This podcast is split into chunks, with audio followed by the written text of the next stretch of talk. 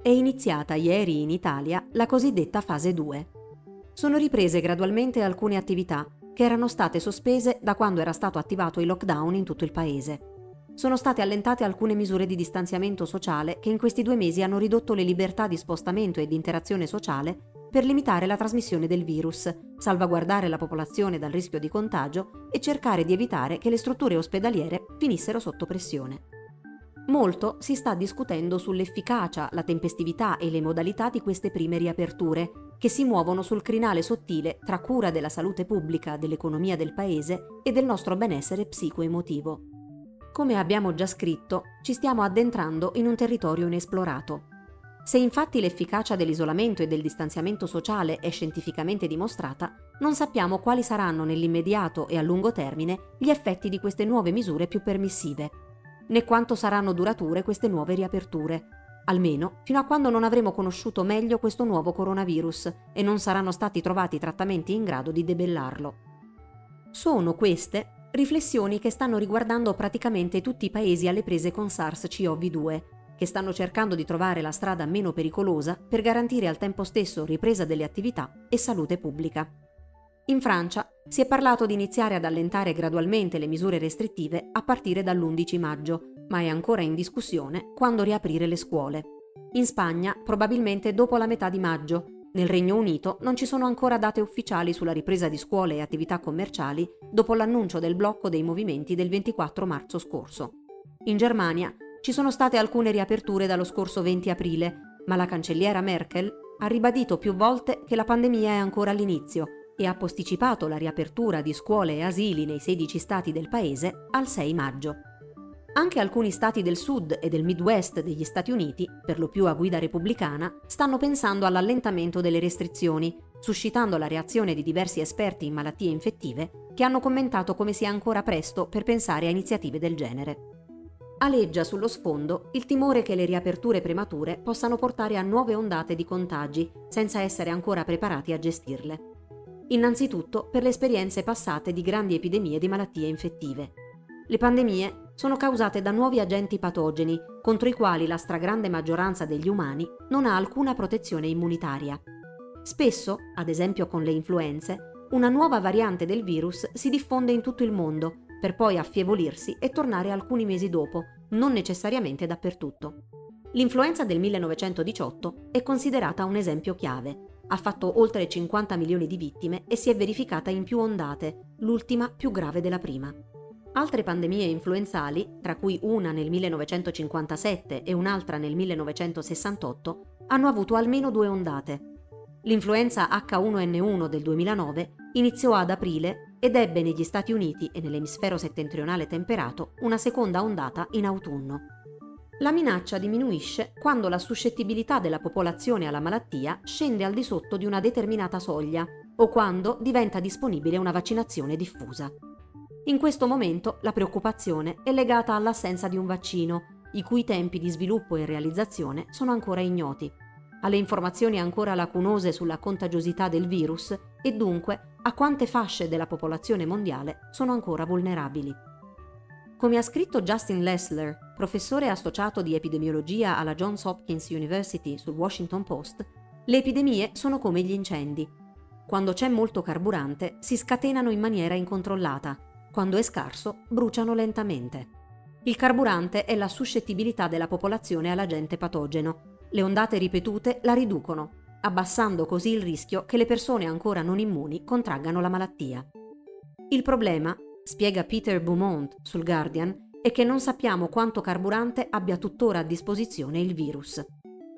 Altro elemento di indeterminatezza è che tipo di immunità il sistema immunitario sviluppa nei confronti della malattia per poter prefigurare quanto la popolazione mondiale sia protetta in vista di ondate future, commenta Max Neisen, editorialista di Bloomberg su salute, scienza e tecnologia. La durata e la forza dell'immunità sviluppata variano a seconda delle malattie, dell'intensità dell'infezione in ciascuno delle persone che hanno contratto il virus e da altri fattori. Per poter conoscere l'immunità acquisita contro Covid-19 saranno necessari mesi di studi sugli individui che in questi mesi di pandemia hanno sviluppato gli anticorpi. E non aiuta il precedente di SARS, che condivide circa il 79% della sequenza genetica di SARS-CoV-2. L'epidemia si estinse prima che i ricercatori avessero la possibilità di osservare se ci fossero casi di reinfezione. La scorsa settimana Nature Medicine ha pubblicato uno studio di un gruppo di ricerca cinese su 285 pazienti affetti da Covid-19. Secondo le analisi dei dati raccolti, entro 19 giorni dall'esordio dei sintomi, il 100% delle persone entrate in contatto con il nuovo coronavirus ha sviluppato sia gli anticorpi IgM, che indicano la primissima risposta al virus, sia quelli IgG, che costituiscono la memoria del nostro corpo all'infezione. Ora restano da capire altri due aspetti molto importanti. Se e per quanto tempo gli anticorpi che sviluppiamo sono anche neutralizzanti. In questo caso, gli anticorpi farebbero da scudo di fronte a un nuovo incontro con il virus. A tutto questo si aggiunge un ulteriore fattore di confusione, e cioè la possibilità che in autunno ci si possa trovare di fronte simultaneamente a una seconda ondata di Covid-19 e all'influenza. Il dottor Anthony Fauci, direttore dell'Istituto Nazionale di Allergie e Malattie Infettive e consulente dell'amministrazione Trump nella gestione della pandemia, si è detto quasi certo che il virus tornerà, a causa della sua facilità di trasmissione e della sua diffusione a livello globale, e, riferito agli USA, per gli americani potrebbero prospettarsi un autunno e un inverno difficili. Per questo motivo, il direttore dei centri statunitensi per il controllo e la prevenzione delle malattie, Robert Redfield, ha auspicato che gli USA proseguano le misure di distanziamento sociale, aumentino in maniera massiccia i test e la tracciabilità dei contatti delle persone infette, in modo tale da identificare e isolare nuovi casi di Covid-19 prima che si generino focolai più grossi e che il più alto numero di cittadini possibile si sottoponga alla vaccinazione antinfluenzale in autunno. E proprio le conseguenze delle riaperture e della mitigazione delle misure non farmacologiche di soppressione del virus costituiscono un altro elemento di indeterminatezza che contribuisce a rendere poco nitida la percezione del rischio cui la popolazione va incontro. Il rischio è quello di pensare che il peggio sia alle spalle, prima ancora che effettivamente la situazione critica sia stata effettivamente superata.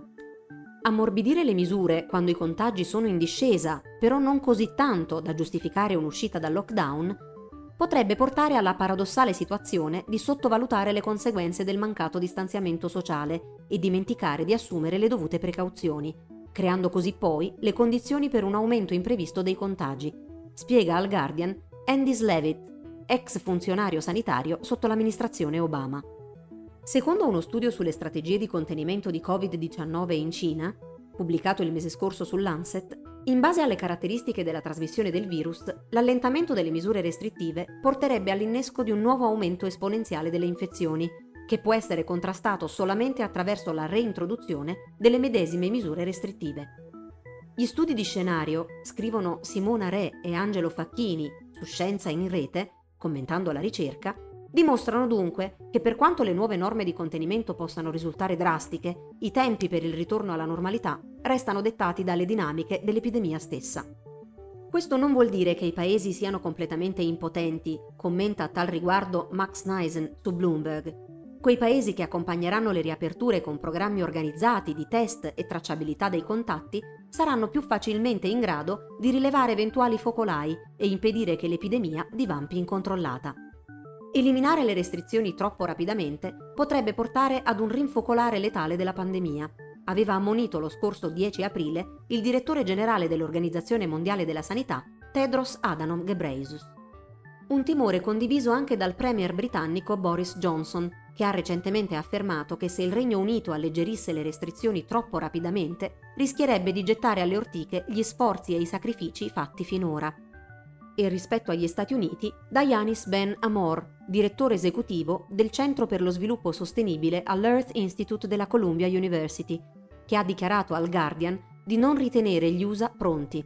Ci sono 50 stati con livelli diversi di diffusione dell'epidemia.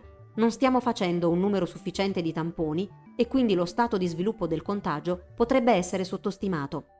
Non disponiamo di un sistema di test e quindi sono profondamente preoccupato che con le riaperture possano esserci nuovi focolai. Secondo una prima bozza di uno studio condotto dall'MIT, allentare ora le misure di distanziamento sociale e di lockdown potrebbe portare ad un'esplosione esponenziale del numero di casi di persone infette, annullando così tutti gli sforzi fatti dagli Stati Uniti dalla metà di marzo fino ad ora. L'esperienza dei paesi asiatici, che per primi si sono trovati a dover fronteggiare la diffusione del nuovo coronavirus, ci dice che non ci si può permettere di abbassare la guardia fino a quando si dovrà convivere con SARS-CoV-2. Stati che sembravano aver messo sotto controllo la gestione dell'epidemia si sono trovati all'improvviso alle prese con focolai più o meno estesi e pericolosi, a causa di casi importati per il rientro di connazionali dall'estero, Hong Kong e Taiwan. Nuovi hub di contagio, Corea del Sud e Singapore. Nuove aree colpite, Giappone e Cina. Alcuni paesi hanno risposto proseguendo con le politiche di test, tracciamento dei contatti e isolamento dei casi positivi, come la Corea del Sud. Altri chiudendo parzialmente le regioni colpite, come in Cina. Altre chiudendo totalmente e dichiarando lo stato d'emergenza, come in Giappone. Tutte queste esperienze ci invitano a prendere coscienza che bisogna accettare di dover convivere a lungo col nuovo coronavirus e capire che la pandemia è un problema di tutti e va affrontata a livello globale, al di là dei particolarismi nazionali, visto che il primo a uscirne dovrà aspettare che anche tutti gli altri siano fuori. Storie di seconda ondata dall'Asia. Mentre gli altri continenti sono impegnati con tempi disomogenei a cercare di limitare l'impatto del nuovo coronavirus, in Asia diversi paesi sono alle prese con ondate di ritorno. La Cina ha annunciato nuove misure per evitare una seconda ondata di infezioni da Covid-19, mentre sta facendo ripartire gradualmente la sua economia e sta mitigando il lockdown e le misure di distanziamento sociale. I nuovi regolamenti, in vigore dal 1 giugno, prevedono l'obbligo per i residenti di coprirsi la bocca e il naso quando tossiscono o starnutiscono, di non mangiare sui mezzi pubblici e indossare una mascherina in pubblico se hanno qualche malattia. I ristoranti dovranno fornire porzioni separate scoraggiando così i tradizionali pasti condivisi in stile familiare quando possibile. Il 27 aprile sono state riaperte le scuole superiori di Pechino e Shanghai. Gli studenti e i docenti dovranno indossare mascherine la dimensione delle classi è stata ridotta, gli orari delle mense scolastiche sfalsati in modo tale da evitare assembramenti. Ma questo non significa che il virus sia stato completamente debellato. L'attenzione resta vigile. Proprio nei giorni in cui si annunciavano i zero contagi a Wuhan, primo epicentro della pandemia, sono stati registrati nuovi casi nel nord del paese, intorno alla città di Harbin, nei pressi del confine russo l'originarsi di un nuovo focolaio ha costretto le autorità a imporre nuovi blocchi. Anche Hong Kong ha dovuto inasprire le misure di contenimento. Dopo una generale diminuzione dei casi di positività al nuovo coronavirus, da marzo ci sono stati nuovi contagi, in gran parte attribuiti alle persone che tornavano da quelle aree dove il virus stava iniziando a diffondersi con grande rapidità, come il Regno Unito, l'Europa e gli Stati Uniti. Questo ha creato tensioni sul territorio. I residenti hanno accusato il ritorno dei propri connazionali di rinfocolare la pandemia. In risposta all'aumento dei casi, il governo ha deciso di vietare l'ingresso dei non residenti nel paese, consentendo eccezioni ai passeggeri provenienti dalla Cina continentale, da Macao e da Taiwan, purché non avessero viaggiato da nessun'altra parte nei 14 giorni precedenti. Ha inoltre imposto l'utilizzo di braccialetti collegati ad un'app in modo tale che le persone autorizzate ad atterrare possano essere tracciate e localizzate nel tentativo di provare a controllare eventuali nuovi casi di contagio prima che si trasformino in grossi focolai. Inoltre, all'arrivo in aeroporto, chi torna a Hong Kong è tenuto a fare il test della saliva per testare un'eventuale positività al nuovo coronavirus. Sono stati individuati anche casi circoscritti di contagio locale, come a Lang Kwai Fong, un quartiere con molti bar noti per la sua vita notturna. Le autorità hanno deciso di chiudere le scuole, sale giochi, palestre, saloni di bellezza e di massaggi, cinema, teatri, bar e pub, di vietare incontri tra quattro o più persone e di limitare il numero dei posti nei ristoranti. Taiwan, descritto come uno dei casi più virtuosi di contrasto di SARS-CoV-2, ha visto un incremento improvviso dei contagi attribuiti a persone arrivate dall'estero, dal 14 aprile 388 casi su 400. Il 19 marzo le autorità hanno vietato a tutti i cittadini stranieri, con alcune eccezioni anche per i diplomatici, di entrare nell'isola. Ai viaggiatori di transitare attraverso Taiwan hanno invitato i taiwanesi a evitare di viaggiare fuori dall'isola e rischiare di tornare contagiati e hanno richiesto a chi rientrava di mettersi in quarantena per 14 giorni. Speriamo che il peggio sia passato, ma dobbiamo ancora stare in guardia. ha dichiarato il ministro della Salute Chen Shin-chung in una conferenza stampa. Anche Singapore ha visto un aumento improvviso dei contagi, in parte legati a casi importati, in parte a causa dell'infezione dei lavoratori immigrati, costretti a dormire in affollati dormitori. È da tempo che questa categoria lotta per la mancanza di cure mediche. Secondo un ente di beneficenza, che fornisce assistenza sanitaria agevolata ai lavoratori, è questa una delle cause che potrebbe aver portato al propagarsi dell'epidemia tra gli immigrati. Dopo aver evitato inizialmente chiusure di massa, anche in questo caso le autorità hanno imposto chiusure, istituendo quello che è stato definito un circuito di sicurezza. Le persone possono uscire solo per i servizi essenziali, andare dal medico, fare esercizio fisico da soli e a distanza di sicurezza. I ristoranti possono rimanere aperti solo per asporto o servizio a domicilio. Sono state chiuse anche le scuole. Il Giappone, infine, è stato toccato da una seconda ondata epidemica. Alla fine di febbraio la regione di Hokkaido ha dovuto dichiarare lo stato d'emergenza a causa di Covid-19. Ieri il primo ministro Shinzo Abe ha dovuto prorogare questa misura fino al 31 maggio per tutta l'isola. A differenza della prima ondata e di quanto avvenuto in queste settimane negli altri paesi asiatici, non ci sono prove che il virus sia stato reimportato da persone provenienti dal di fuori del Giappone. Nessuno dei nuovi casi è straniero, né ha viaggiato fuori dal Giappone nell'ultimo mese, come riporta BBC. Sono state chiuse le scuole, vietati i grandi eventi, incoraggiate le persone a rimanere a casa. Gli interventi, tuttavia, sembrano essere stati tardivi, perché Hokkaido ha agito indipendentemente dal governo centrale, mettendo in difficoltà le aree di Tokyo, Osaka e di altre cinque prefetture. I casi di Hokkaido danno tre lezioni, spiega sempre a BBC il professor Kenji Shibuya del King's College di Londra. Innanzitutto, Comparando la celerità mostrata nella prima ondata e la lentezza nella seconda, se intervieni per tempo, facendo i test, tracciando ed isolando, tieni tutto sotto controllo. In secondo luogo, se non tamponi subito, sprechi risorse, non sei efficace, le strutture ospedaliere vanno in affanno e resti in balia del virus perché non riesci a capire come si sta diffondendo l'epidemia. Infine, la terza lezione e che con il nuovo coronavirus bisognerà convivere molto più di quanto ci si potesse aspettare. Cosa possiamo imparare dalla seconda ondata di casi di coronavirus in Asia?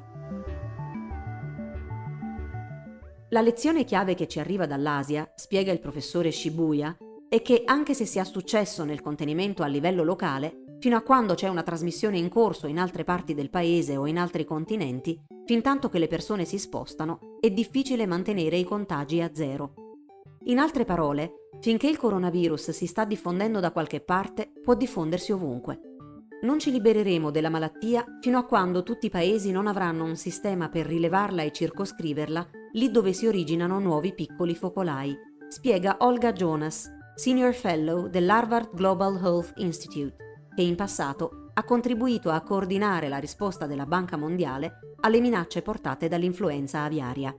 In un'economia globale, con un'enorme quantità di viaggi internazionali, il rischio di riemergere del virus in un determinato paese rimarrà elevato, soprattutto quando si tornerà a viaggiare.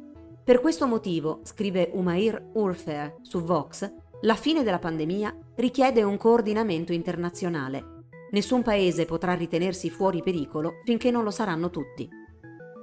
La sicurezza sanitaria globale significa investire continuamente non solo nella preparazione e risposta alla pandemia del nostro singolo Stato, ma anche in quella degli altri paesi, commenta sempre a Vox Sashka Popescu, epidemiologa alla George Mason University. È importante sostenere i paesi che lottano per il contenimento e investire continuamente negli sforzi globali per la sicurezza sanitaria.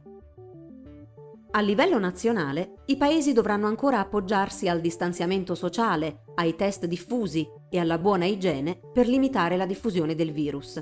Dovranno fare test più rigorosi su chi viaggia e si sposta tra continenti. A livello internazionale diventa fondamentale il ruolo di organizzazioni come l'OMS che dovranno aiutare i singoli stati in sforzi congiunti, che diventano fondamentali nelle aree con minor risorse sanitarie la lotta contro la pandemia di Covid-19 sarà lunga e costosa. Ci sono ancora incognite su quale strategia sarà più efficace per debellare il virus. ma è difficile concepire un percorso che non coinvolga congiuntamente tutti i paesi. Allo stato attuale dovremo convivere con un continuo alternarsi di momenti di restringimento e allentamento, chiusura e apertura, commenta sul New York Times Gabriel Loing, esperto di malattie infettive e decano di medicina all'Università di Hong Kong. Per tutto il prossimo anno prepariamoci a diversi cicli del genere, durante i quali le misure vengono inasprite e ammorbidite in modi da mantenere la pandemia sotto controllo ad un costo economico e sociale accettabili. Hong Kong, Singapore e Taiwan stanno essenzialmente seguendo questo percorso.